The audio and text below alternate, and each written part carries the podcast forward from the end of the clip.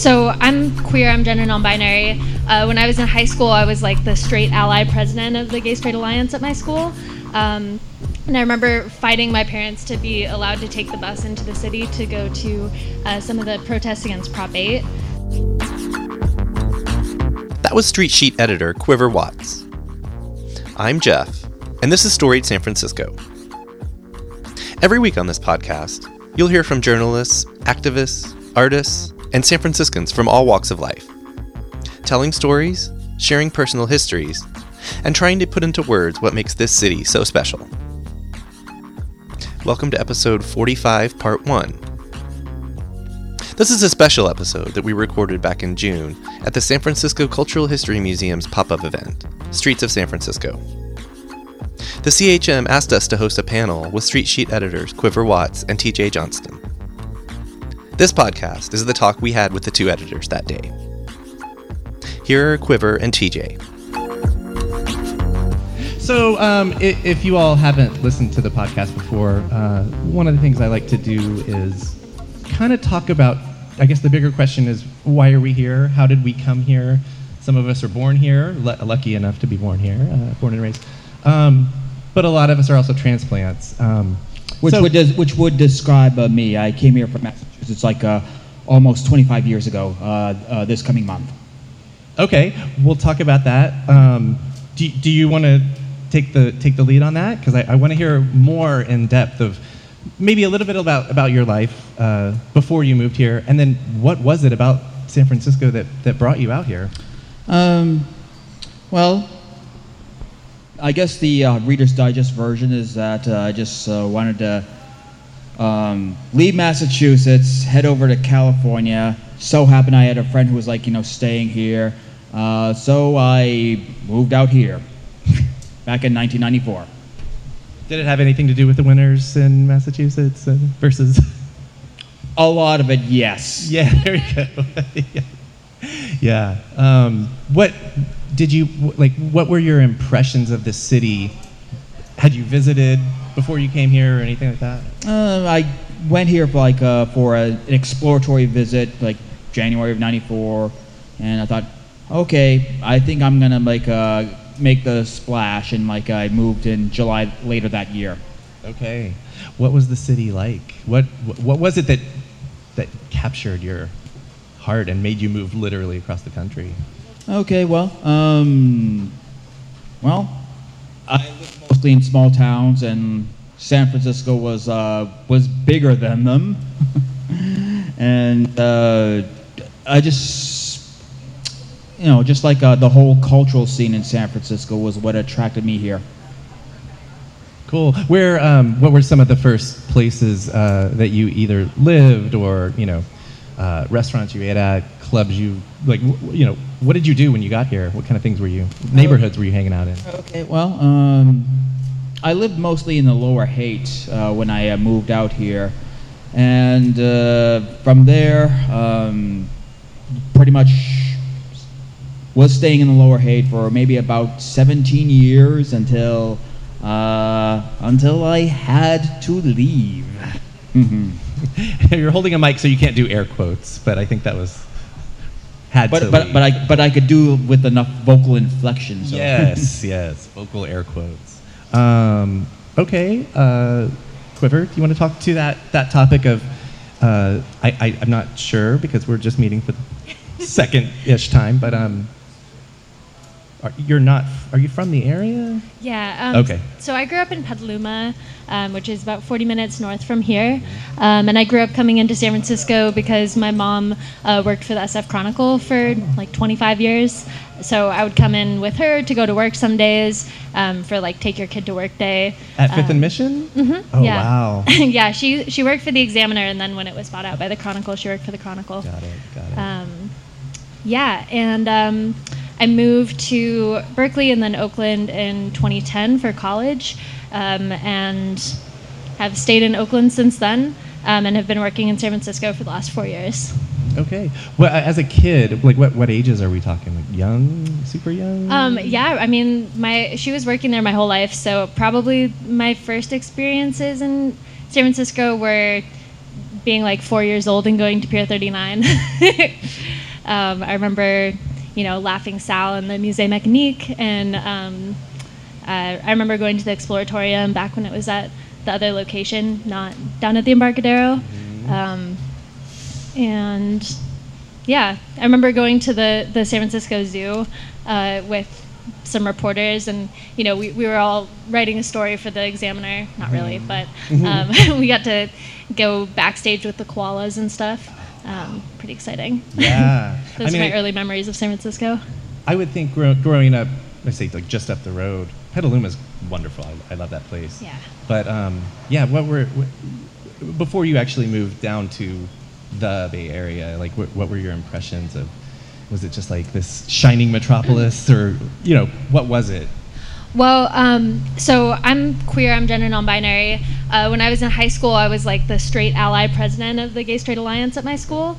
Um, and I remember fighting my parents to be allowed to take the bus into the city to go to uh, some of the protests against Prop 8, um, the, uh, the proposition that banned gay marriage in California initially. Um, and so I think coming into San Francisco for Pride and for um, the campaign for marriage equality as a like burgeoning queer 16 year old was um, amazing. It was like the first time that I was surrounded by other queer people, and you know, Petaluma is really close, but it is also um, there's a lot of homophobia in um, Yeah. that area. So I mean, as everywhere, but Yeah, and I'm not going to shit on Petaluma. I love it, but it's it, it's more America yeah, than it is here. I, I, I go there frequently, I'd say, but it's like, oh, there's a Trump sticker.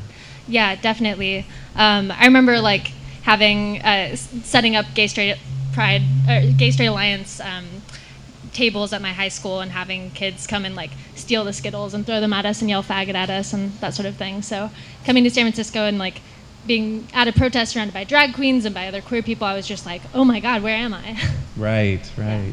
Okay, so you made the move. So I think we've we've gotten you both here um, at very different times, and I, I'd say in the city's history, um, the city probably looked very different for both of you from from when you came here. But you're both here, um, and now I guess let's talk about your work with with Street Sheet. So um, maybe some personal stories about how you got involved. Uh, either anything you know, bef- but before actually working for Street Sheet, or or um, if you want to go straight into that. My uh, tenure in Street Sheet pretty much happened, you could say, by accident. Uh, an older coworker of mine uh, at the Census Bureau, like you know, told me about these free writing classes that uh, at the Media Alliance, and I assumed that by writing they were talking about short stories, prose, nonfiction, poetry. It turned out to be a journalism class. It was being facilitated uh, by Adam Clay Thompson, who was then writing, uh, reporting uh, for the Bay Guardian, and uh, we wound up like uh, it was like a a class of maybe about six of us, and we essentially did an investigative piece about nonprofit organizations that serve the homeless population but still pay their executives six figure salaries. We call it poverty pimping. Hmm. Wow. Is that um, is that story available currently for folks to read, or? Uh, it's, well, it, it ran in like 2001 and, uh, uh, no, I don't think it's, uh, I don't think it's available online. I think I might actually have uh, a copy of the original Yeah, in email it printed to me. format. I'll, but put it up like, on our uh, website. sounds. I mean, it sounds like, yeah. Were you excited about that? Did you have a background in journalism, or? Uh, not really. Uh, that was like uh, my my foray into journalism, and Okay. you know from there, you know, I kind of got involved like with uh, uh, with Street Sheet, with Poor Magazine, also with uh, Street Spirit uh, in the East Bay, and I wanted to like you know. In the meantime, I also uh, took uh, journal classes over at City College in San Francisco. Okay. Okay. Awesome. So, Quiver, what's your story? Um, so, my mom is a writer and an editor, so I grew up with uh, every school paper that I ever tried to write being covered with red pen, um, crossing out my typos and grammar mistakes. You're talking Um, to an editor, by the way. yeah. But uh, I, no, I hear you. Aren't we all? yeah, exactly. um, Did she wear the green lampshade? not quite actually, but um, yeah. So I, I, I grew up as a writer and um, somebody with a keen uh, eye for details. Although I really don't measure up to TJ. TJ is an incredible editor. Um, but I got involved with the Coalition on Homelessness um, after being part of a anti-eviction campaign in Albany, actually at the Albany Bulb, um, where there were 60 residents who were displaced by the city despite there being no homeless shelter in town. So um, yeah, I got I applied to work at the Coalition on Homelessness a few years back um, and started out doing fundraising. And then uh, when the Street Sheet editor position opened up, I applied and have been doing this for the last two years. Um, and it's it's been the best job I could possibly imagine having. Where did you get your sense of social justice? Do you think? And would you call it that? Am I am I putting? yeah I, I, social justice um, yeah i mean i think i i can't remember a time in my life where i haven't um, been called to social justice causes um, and growing up as a queer person um, especially in a class privileged area uh, with a lot of visible poverty very nearby.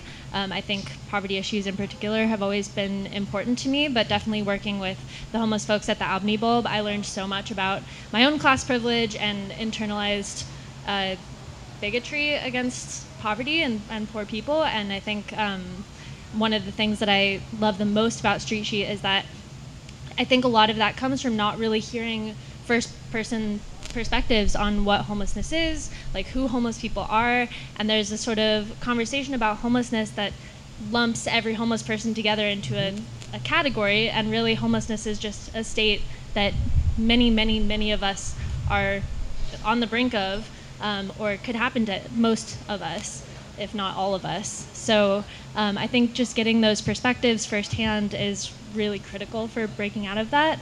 Um, and that's what Street Sheet tries to do. So I get to read and edit um, stories and sometimes transcribe stories from people uh, who have become homeless or um, have been homeless in the past or are currently homeless uh, for a variety of reasons and um, get to hear like uh, hear their stories directly from them instead of just from other housed people who are doing their you know doing a pretty cursory job. Yeah. Yeah. And that's uh, kind of like what attracted me to the uh, Street Sheet as well, is that uh, it's a publication that uh, pretty much, well, puts a microphone uh, to, uh, to homeless people and give them their voice and amplifies it. And uh, you really don't uh, see that many publications uh, that offer this uh, soapbox, this platform for people who are like unhoused or are at risk of losing their housing. So, and it's like it, it's just something about like you know the conversation of like uh, you could use uh, homelessness as an example, but it can apply to, to any given social issue.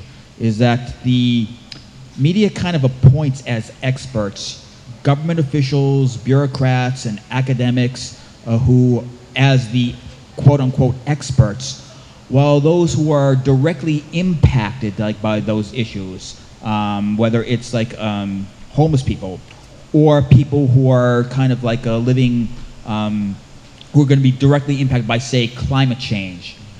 Uh, those people and those who speak on their behalf are merely quote unquote advocates.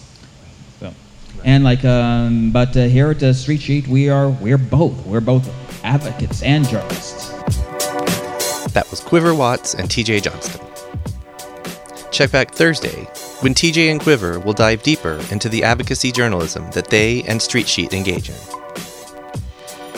Music for the podcast is by Otis McDonald. Film photography is by Michelle Kilfeather. You can find all episodes on our website, storiedsf.com. While you're there, please help support what we do by going to our store page and choosing from several different pledge levels. Please follow us on Facebook, Twitter, and Instagram, and subscribe to our YouTube channel. If you're listening on Apple Podcasts, please rate and review the show. And if you have any feedback or potential guests for us, our email is storiedsf at gmail.com. Thanks for listening.